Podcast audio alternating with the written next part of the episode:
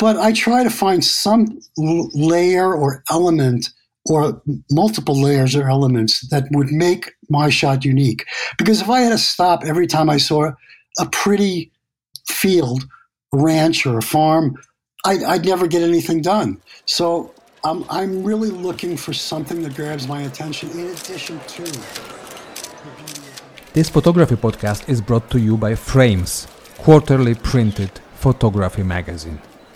Here is your today's host, W. Scott Olsen, with another fascinating conversation.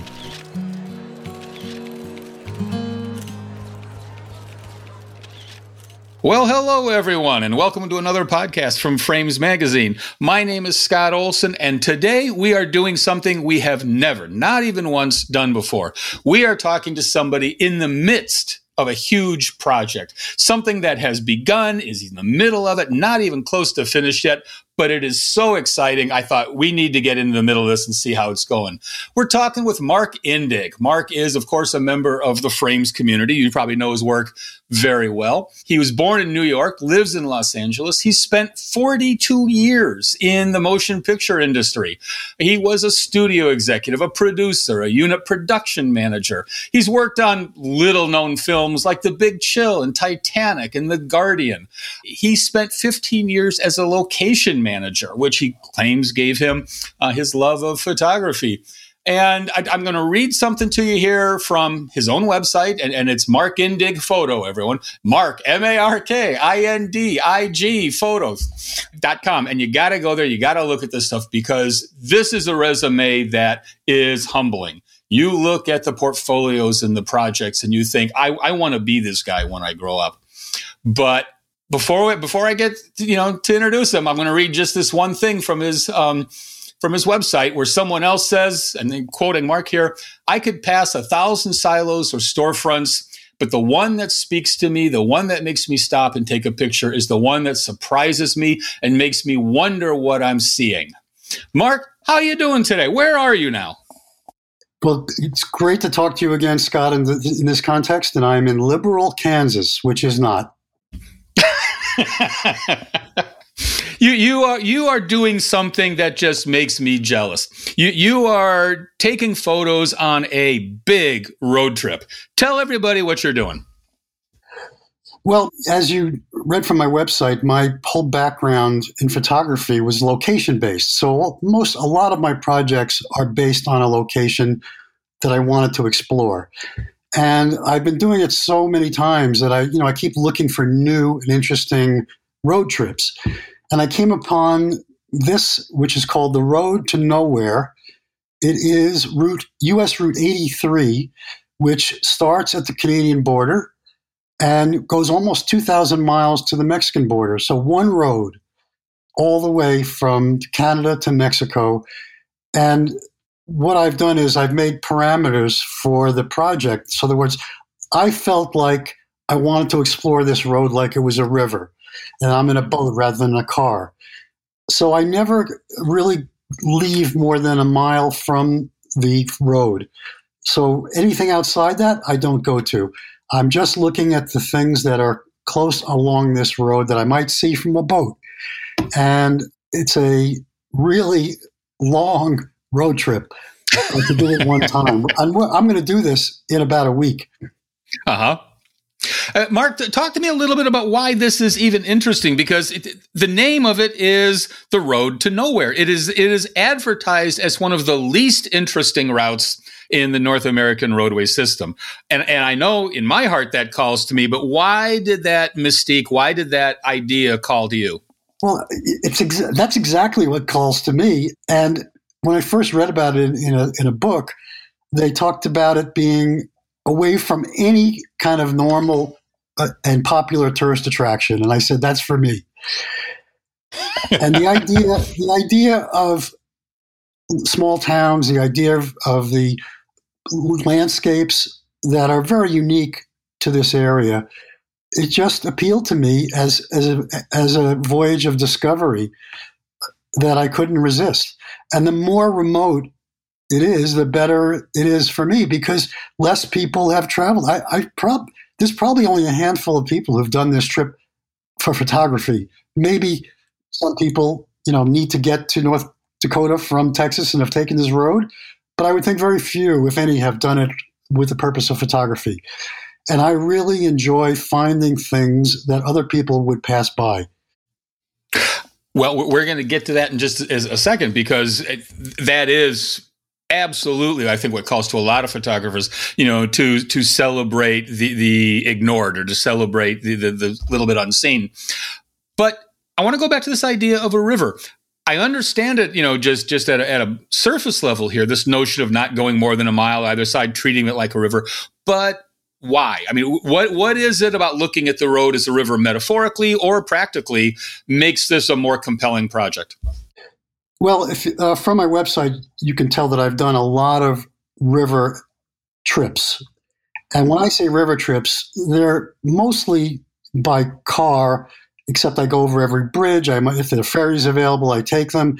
But I believe there's something very romantic, very uh, compelling about a river. And a river has a lot more history than a road. Go, the river has been here since any people before people have been been here, and so you're following history when you're following a river. So there are many layers to photographing that river. There's the architecture, there's the water, there are the bridges, there's you know all these other things, the history, the uh, story of how the towns were settled along the river, the transportation of goods and services, you know, farms, farm to market roads that parallel the rivers. So to me, there's a much richer way of looking at a landscape than just traveling down a straight road. And the metaphor of a river uh, enables me mentally to get into that zone where I, I look at it in a different way than somebody just driving down a road. Oh, it's you are absolutely right. So you're from Los Angeles. You're traveling with with a good friend of yours, you know, Gary from Boston. You guys have been traveling together quite a bit. You, you were telling me a little bit earlier that your whole travel relationship began in the '70s with an old VW bus. Uh, tell me, t- t- tell me about one of those early trips.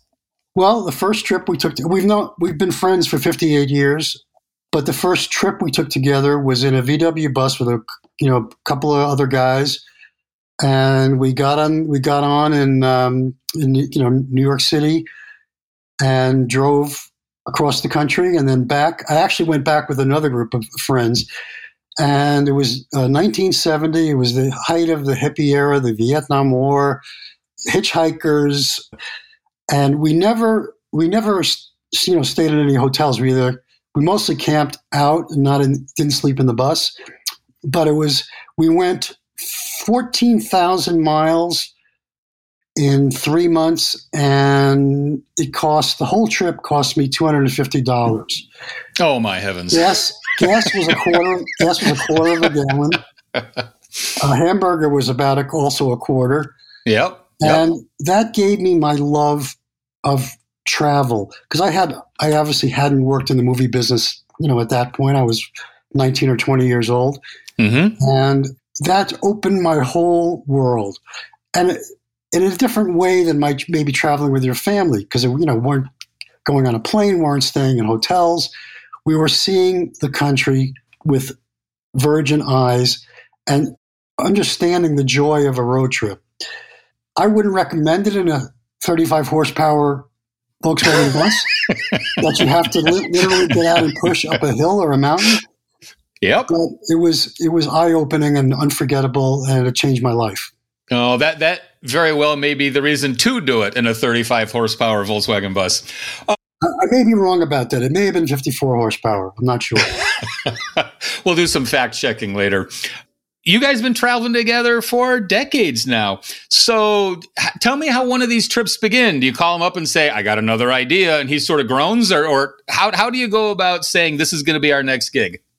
Basically, I I did I'd make a decision about where we haven't been, where we could go, you know, what level of interest there might be visually, what the weather and the those conditions might be, because we both hate the cold, even though he lives in Boston, and uh, you know his schedule and my schedule have to sync up. Um, you know, he, he's busy, I'm busy, and we could we're coming we're meeting from opposite ends of the country somewhere wherever I've decided we go. And you know, he's he's really cool about where we go and when we go if he's available. Oh man. It, so you, you, guys flew into Minneapolis, you drove over to Bismarck, right. uh, North North Dakota. And then day one came along. So w- walk me through day one of this trip from getting up from the first shot that you took to, you know, closing it down for the night. Well, the the beginning of the trip started a little differently than the rest of the trip because uh, we started the trip officially in Bismarck, which is right on 83, but we had to travel north to the Canadian border and then turn around and backtrack back to Bismarck and then start south, uh, mm-hmm. only going south from that point. So the first pictures I took were on the road on 83 going north towards the Canadian border. Then I, you know, took took the obligatory shot of the uh, border crossing and then turned around and went in the other direction. And the funny thing about that is, even in a place like uh, the prairie out here, when you turn around on the same road, it's like going on a new road. So Absolutely. things completely differently. You see things that you can't turn your head fast enough to see when you're only going in one direction. So that was kind of a, a blessing to be able to, to do that first 172 miles in both directions. Do you remember what the first shot was? It was just, you know, I just wanted to shoot something to get my uh, juices going. So I, I, I took a picture of a kind of a roadside attraction. It's hard to describe. I'm going to pull it up right now. It's a bunch of tractor tires piled up to look almost like a cake, mm-hmm. and behind it, behind it is uh, are some hay bales and a and a and a, a field. But the tires are painted red, white, and blue, not in the uh, pattern of a flag, but just to get some attention. It's kind of like a roadside piece of art that somebody did with with uh, tractor tires and truck tires. Yeah, I, I, should tell everybody that you have shared, you know, some of these images with me. I'm looking at the same one at, at, at, the moment. I love the little welcome sign that's on there, you know, and of course it's behind a fence, so you know, welcome behind it. It's got all sorts of layers of meaning there, but it is, you know, you're absolutely right, sort of roadside kitsch in in North Dakota. Mark, you know, North Dakota is, is where I live. I know this this area quite well. How do you get over the sameness Uh, I mean, you see a steel grain bin, and then you see another steel grain bin, and then a little further on, you see a steel grain bin. How do you find that freshness? How do you find that, that sense of urgency? I've been wondering that my entire photographic career. The only way I can describe it is, you know, I'm here. I know kind of, based on my experience traveling around the country, I've been to all 50 states many times over. I've been to 55 countries when I'm on a trip like this, I have some expectations, but I'm always surprised. But I don't know how else to describe it except I have certain things in my brain I want I want to check off. I want to be able to see.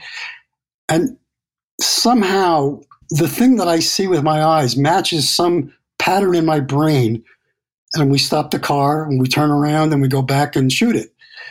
And I, I, can't explain it any better than that. I, I want something that's different, that has a sense of humor to it, possibly, or environmental theme, or something about the culture of a place. I don't do portraits.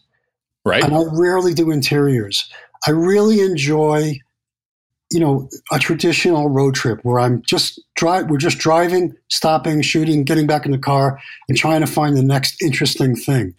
Now, obviously, trip I took before this was an exploration of the Connecticut River, which was only 400 miles from right. the Canadian border in Vermont to the Long Island Sound. Of the the uh, Long Island Sound. That's it.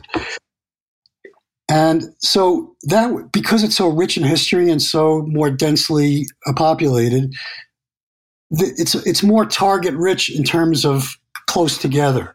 Here, you may have to drive 30 miles before you find the next thing you want to shoot.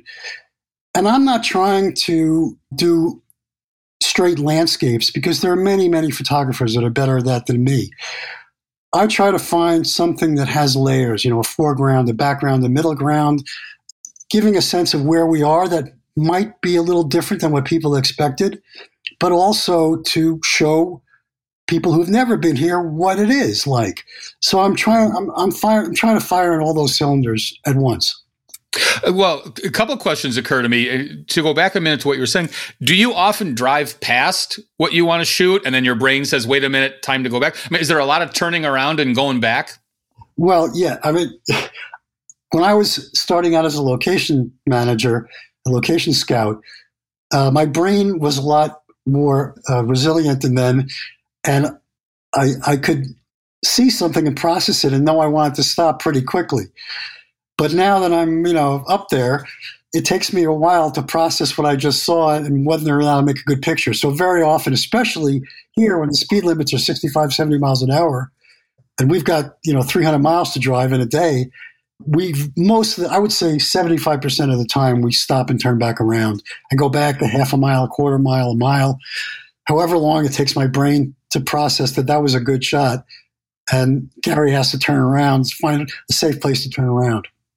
You know, I, I, envy you that because I find in, in my own life uh, as a uh, travel photographer, the ab- ability to turn around is something that takes a bit of um, getting used to. If I'm past something, oh, I don't want to go back or I'm going to lose some time. Uh, it's taken me quite a long time to teach myself um, to have the patience to turn around and go back and spend the time. But you you also mentioned 300 miles a day. Is the end of the day a problem? You know, just just the motivation, the anxiety, the I got to get there ism. Is, is is that an issue for you? Um, a lot of time. The only issue to me is depending the time of year, the light, whether or not it's more important to you know get dinner and find a hotel while there's still still good light going on.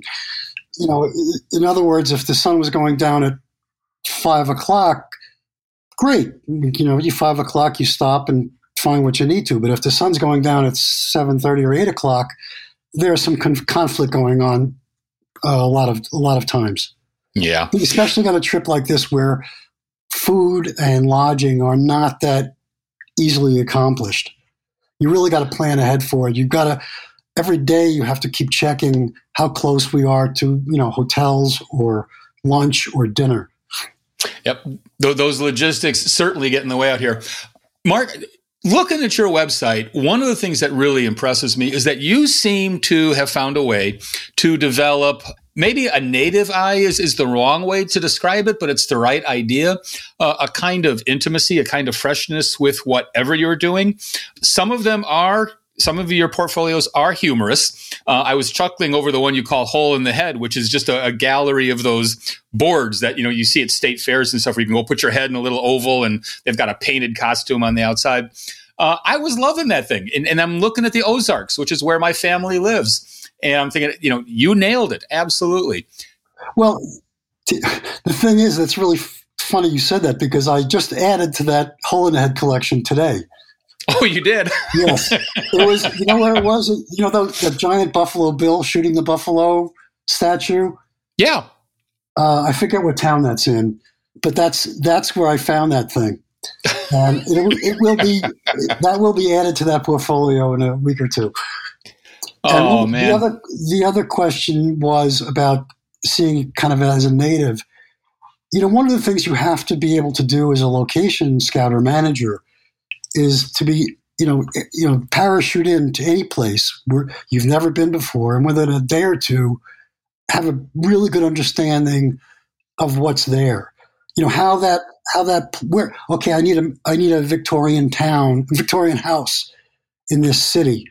Where is the most likely place to find? How is that city? Looking at a map, how can I find a neighborhood of Victorian homes or a certain factory or a road? You have to really be able to to do that quickly because you don't you, you're never given enough time. So I, I've used that skill in the, in my personal photography. Well, it, it, certainly served you well. I'm looking at the images here, and you you've got a, a real good sense of does friendly irony does that work? The, the the the car wash and dog wash picture, for example, to describe it for everyone, there's a steel side to a building. It's got a big blue and white sign on it.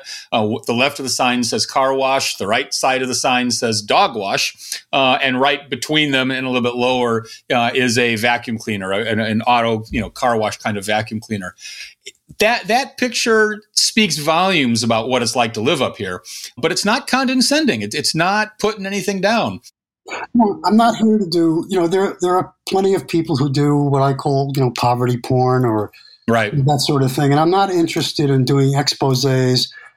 I'm really interested in embracing, you know, where I'm photographing, and I'm I'm not a native, and I don't claim to be. And there are other photographers who do an incredible job of embedding themselves in a community when they're taking pictures. They, you know, they do a lot of talking to people and you know, and and you know, getting more into the the personalities and the you know how their personalities reflect the, the local culture. Whereas I want to be completely free of that. I want to I want to be free to go and shoot wherever I want. Try not to even go to places which require permission. Mm-hmm. Uh, because I want I don't want anybody hassling me. I want to look at it with my eye. Otherwise, you know, why not look at anybody's photographs of South Dakota or North Dakota? I hope I bring something, and a lot. Hopefully, there's humor or irony in a lot of my images that I bring to the table that someone else might not, and that that what's what differentiates me from another uh, photographer doing the same kind of trip.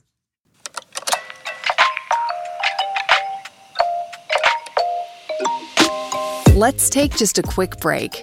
We hope very much that you are enjoying today's episode. The very fact that you are listening to this podcast suggests that photography means a lot to you.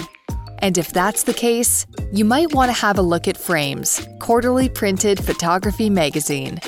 We truly believe that excellent photography belongs on paper. Visit readframes.com to find out more about our publication. And now, back to today's conversation. There, there is humor and irony. There's also generosity and, and love and, and real affection in a lot of these pictures. There's a couple of them I want to talk about, but before we get there, tell me, tell me a story from your first couple days because you're only a few days into this trip now. Tell me a road story.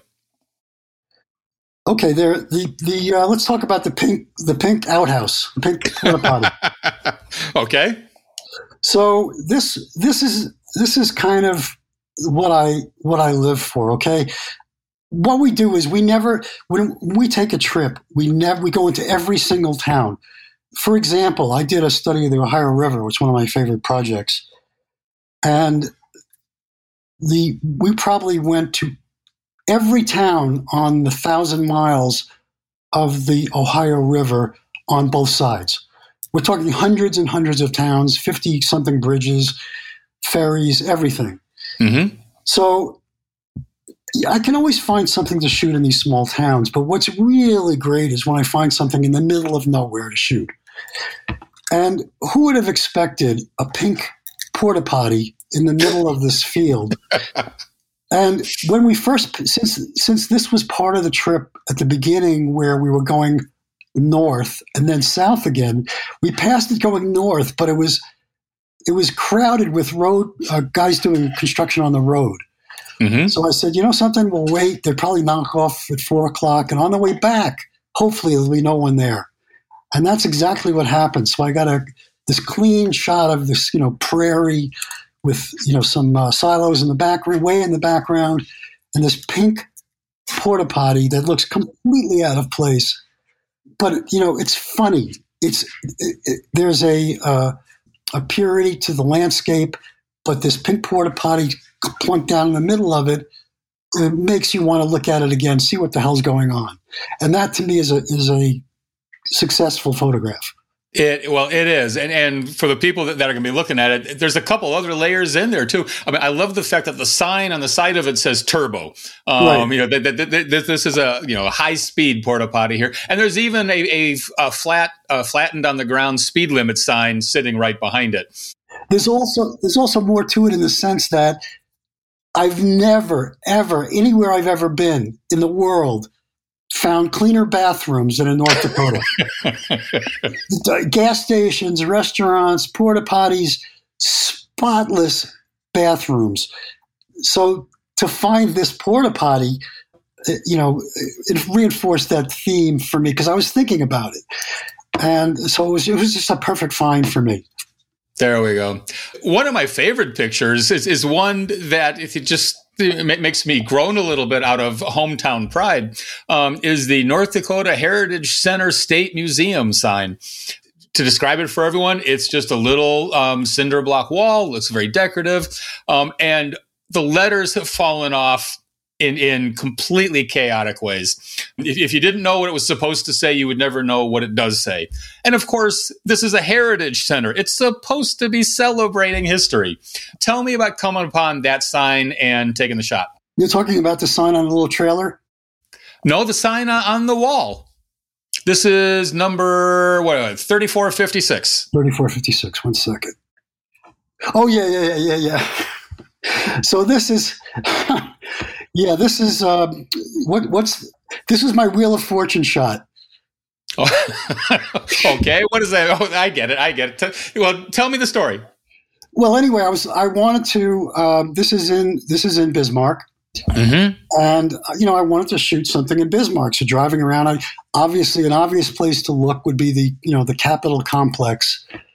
And when we, you know, I didn't know what was going to be there except a you know a state capitol building, but there's this, you know, this heritage museum, and I have another shot of that. It, it's really beautiful in morning light. You know, all these the the picture adjacent to that, the next one, with uh, the the dinosaur and the picture of the globe.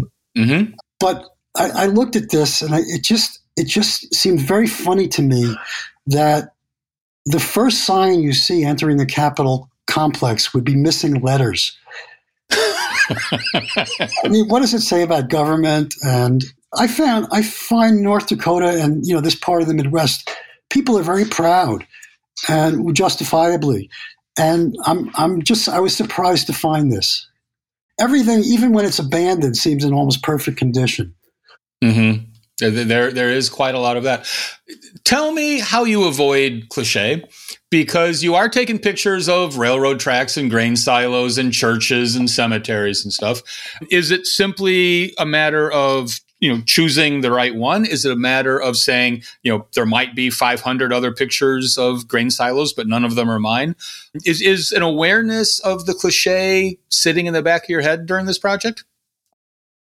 Yeah yes. I mean when i i, I posted on facebook uh, the list of parameters of this project, and one of them was I will studiously avoid cliches until I don't. okay. And, and, so, you know, is is a is a field of corn a cliche in and of itself? Possibly, but I try to find some layer or element or multiple layers or elements that would make my shot unique.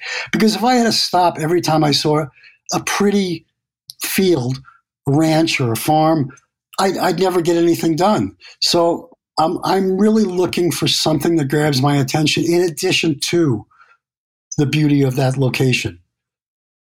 And it, sometimes it could be something ugly or uh, funny or remarkable. But you know, it could be a sign, it could be a silo, something mm-hmm. very different, or vantage point that maybe uh, you know no, no one else has figured out. You know, I, I do take pictures of, you know, that's what's here. I mean, endless vistas of fields and farms and ranches. You know, and there's plenty of old motel signs. There's plenty of cliches to explore and kind of rise above, and that's what that's my ambition. I, I love that as an ambition, and I love the idea of in addition to as a matter of motivation of, of, of, deciding what shots to take. Because so often we see something that is gorgeous but is also commonplace. Well one of the disadvantages the, the, the single biggest disadvantages of doing a trip like this are you are completely subject to the light and weather conditions when you're at that moment. So, you know, there's no way I could do a trip like this, it, you know, in the time I'm doing it, in the style I'm doing it, and wait, sit and wait in a field for two hours for the light to be different or change or improve. So I, I I'm not depending on the light to make the picture more interesting. I have to depend on what's in front of the camera and what I'm putting in front of the viewer to make them want to look at it a second or third time. And I maybe, when I'm done with this trip, I might have less than five shots that involve a sunrise or a sunset because lots of people do mm-hmm. that. And I, I want people to see what's in the frame throughout the frame. And I can't always, I can't just shoot at dawn and, and dusk. So I'm really forced to, you know, my, with my pleasure, to make that effort to find again something that unique to put in put in the frame that makes it as good a picture possibly as one that's better lit. Tell tell me the story of 3539. 35 39. Okay, that is I mean, how can you beat how can you beat a store that's a meat market and an antique store at the same time and it's probably closed forever. For describe it for people who, who are just listening right now and don't know what the image contains. Okay, so it's a white uh, wood frame clapboard storefront in a very small town. And it might have been Murdo. Um, no, it isn't. It's not Murdo. And on the left, as you're looking at it, on the left is a boarded up a window. Above it is murals of a cow and sunflowers and a some kind of building. And on the right, and on the middle over the door, it says Kramlich's Meat Market. And on the right, there's a, a sign in the window saying Antiques and Collectibles. It's the same store. So, you know, I, I, you know, how it's just funny. And on top of the Antiques and Collectibles is a, a mural of a cow and another uh, ranch house and an ear of corn.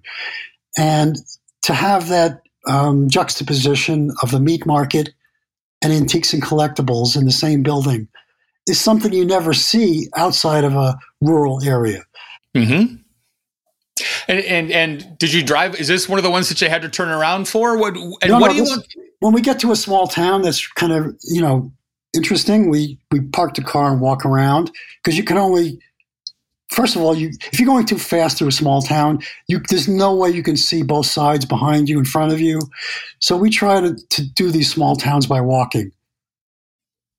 And when, when I'm looking at these images, are, am I looking at Mark's commentary upon small town life? Or are you trying to do honor to the town? What is the, the aesthetic that's driving your choice of shots? The aesthetic is the irony and the humor, and also to show people who've never been to places like this that this is very common in a, in a rural rural town uh, like this, where you don't. I don't know the story of this place, but I would love to know what the story of this place is. Why didn't they remove the meat market sign, or why didn't they paint over it? Which one came first, the meat market or the antiques? um, buildings here get people have to be really creative about how they make a living.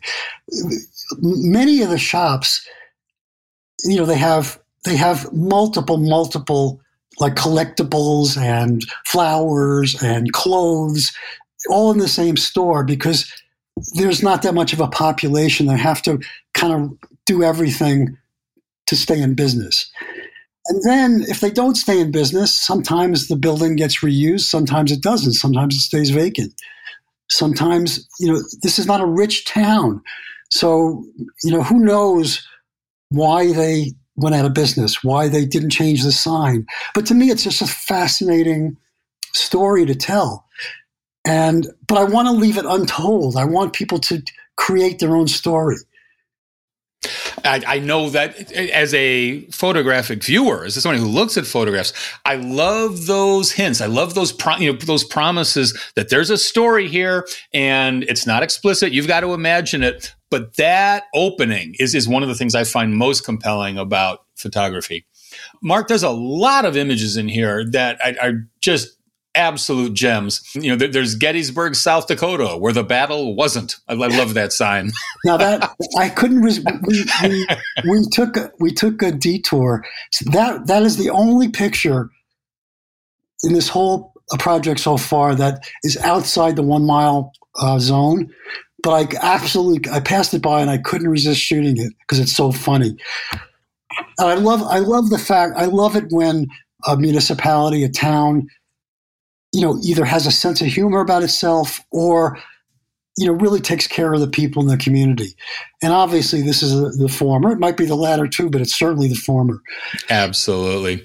There there are pictures here. There's uh, some barrel racing going on in one picture. There are sunsets. There's a community bulletin board where people are just you know thumbtacking or stapling notices uh, up to it. There's a real celebration of uh, small town Midwestern life going on here.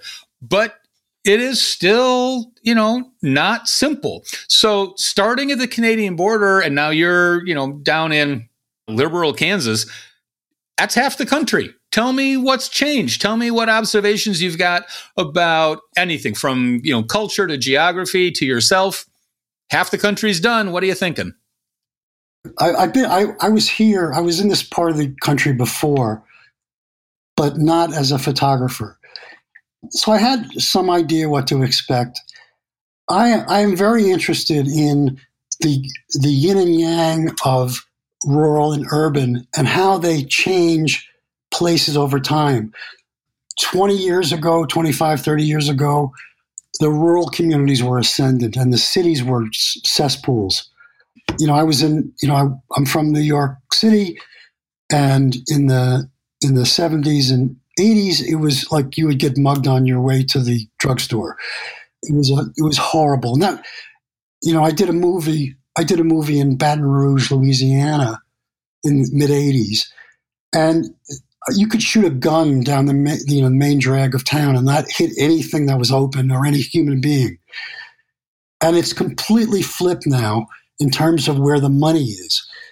And and now it's flipping back again because of COVID, telling people they can work remotely. And a lot of people, people I know that, you know, were in the movie business or maybe have retired or they want a better life for their family. And Now we're moving back to rural communities, maybe where they grew up or maybe they have family. So I'm really interested in that dynamic. And I'm not, like I said, I'm not here to, you know, make fun of or denigrate you know, these small towns, the landscapes, the people, either in the city or the country. But I'm interested in how they jockey back and forth because it's a zero sum game. There's only so much prosperity in to give to, to go around. No, no section of the country, urban, rural, or geographic section, is always the same. It's always going back and forth. So I'm I'm interested in exploring that without denigrating it. Mm-hmm. And, and w- from North Dakota to the middle of Kansas, tell me about the people you've met. Tell me what culture changes well, you've seen. We, have very, we've seen very few people, honestly, on the street. These are not places where people are walking around. Generally speaking, the most people we see are when we stop in for a meal. Mm-hmm. And you know, obviously, the first thing I notice is nobody, nobody's wearing a mask. Not yet. I, I think, not. I think we've seen ten people wearing a mask since we got here. I'm not making any editorial comment about it. I'm just going to leave it at that. Um, also, the ethnicity from north to, to where we are now has gone from you know almost completely white, except for around Minot Air Force Base. There's you know some diversity there, you know, down to where we are now in Liberal Kansas, which is very, very Hispanic. So, you know, the, the subtle changes in the people, in the architecture, in the landscape, you know, it's all very flat, but it's also very different. They're growing different things. The landscape subtly changes, you know, completely flat to some sort of hills. I'm always, I always love when they call something, you know, a, a hill. Like uh, there's a town, you know, I'm just making up a name, Marks Hill, in the middle of South Dakota. There's no hill, and the hill is ten feet high. Yeah, well, well, around here, ten you know ten feet is, is enough to cause some commentary. Oh, you could cause the, a nosebleed, I think. Mark, I, am loving all, all, of these stories and all of this work, and I am just as jealous as can be. A couple more questions, and again, your history is worldwide.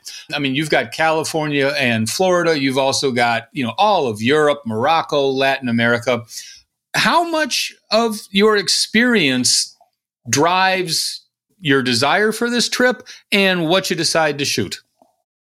The second part of that question, do you mean where, you know, where to go or what to shoot when I'm there? Both. Well, uh, I think I mentioned earlier that I'm looking for a theme. I'm looking for, let's take the Ozarks, for example, okay? Okay. Uh, that's a good example.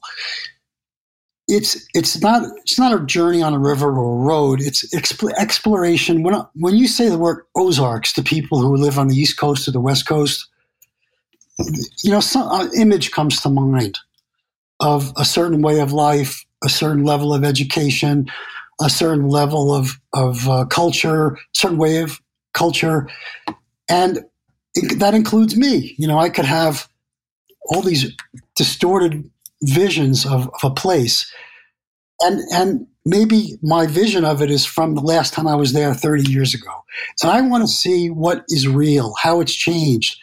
Like for example, in the Ozarks, or I did a, a, a study of in Appalachia that gave me a different impression as to what I was expecting. It was much more modern. It was much more prosperous. You know, the, the cliches were there, but there was much more interesting things to see than the cliches. And I was able to, I hope I was able to show people who've never been there that yes, you know, there are little tiny houses with giant satellite dishes and all that, but there's also a richness to the landscape, a rich richness to the culture that maybe not what somebody in living in Los Angeles and Beverly Hills might want for their life, but it's certainly worth experiencing. There is in that so much generosity and, and, and so much love because it would be easy, as you said, you know, if you live on the coast, the Ozarks uh, don't strike you as being the center of affluence in, on the planet uh, or of interest. And especially when you've been to um, places like Morocco, places like you know Latin America, it'd be easy to look at the center part of North America and say there is nothing there. But you, you, you strike me as someone who is willing to invite every day as a fresh experience. Well, as you've seen, I have seventy. This is just from uh, like two and a half days of work. Mm-hmm. I have 77 pictures in my folder that I like. You know, we're not talking about how many pictures I've taken, but I, I, you know, how how much richer can it get than that? And oh. you seem to like them too, so I must be doing something okay. And there must be a lot of richness here that you know was waiting to be that I was waiting to see. I was ex- I wasn't I was expecting richness, but I also knew that I might have to drive 30 miles instead of five to find it. And that's that's kind of what's happening. We that's why we're spending so much time in the car because you know I don't want to just take a picture of a a ranch after a ranch or silo after silo. There's got to be something different about it, something that tells me and the viewer a little bit more. I love every moment of it. Tell me what's up tomorrow. Tomorrow we're going into, uh, we're passing out of Kansas into the panhandle of Oklahoma. And then we may we may take a side trip to Oklahoma just for the fun of it because we're a day ahead of schedule. And but then we you know we're, we're just going to keep going. We're 83. It's just incredible. Think about it. They're very popular, famous east-west roads. You know, there's Route mm-hmm. 66. There's Route 10. There's there's other there's the loneliest road in America that a lot of people do, but I, I never even heard of a road that goes almost 2,000 miles, one road from Canada to Mexico. It's so exciting. So we don't, you know, Texas is going to, you know, a long haul all the way from the border of o- the Oklahoma panhandle. We're only going to be in Oklahoma unless we take a side trip for probably whatever. that 25 is. minutes. yeah. So we want to we may want to extend our experience in Oklahoma. That's not part of the project, and take advantage of the day ahead we are. And then we get into Texas, and you know that you know West Texas and down all the way down to the border, and um, you know that'll probably take a couple three days, and then we'll head home.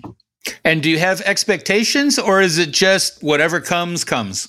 Whatever comes, comes. I'm a little more familiar with Texas. Been there more recently than um, you know the Dakotas and Nebraska, Kansas, and Oklahoma. So I have a you know pretty good idea what to expect. The thing is, I'm I'm going on this road no matter what. it's like I'm on a I'm on like I'm on a boat or a train track. I'm not leaving the road except maybe to go like a mile if I see something off in the distance. And so whatever I see doesn't change the project. I just have I have to find interesting things to shoot. I have to open my mind to what's there. If I if I take LA with me, I'm going to fail. Oh, I, I, think that that is a marvelous note to end on. I am envious. I am jealous. I cannot wait to see uh, the full collection and then the final project. Mark, th- this has been fascinating. Thank you very much. Thank you, Scott. And thank you also for putting together with Shane, who is one of the most remarkable people I've ever met, let alone one of the most remarkable photographers I've ever met. And thank you so much for your help in planning this trip. And thank you for this uh, really enjoyable conversation and for being a fellow member of Frames, which is an incredible organization. I, I, couldn't agree with you more. And it's been my pleasure. When I saw you were planning this trip, I had to get in touch and say, You're coming to my neighborhood. Let, let's let's chat. So thank you, sir. Thank you. Take care. We'll talk soon. Frames. Because excellent photography belongs on paper. Visit us at www.readframes.com.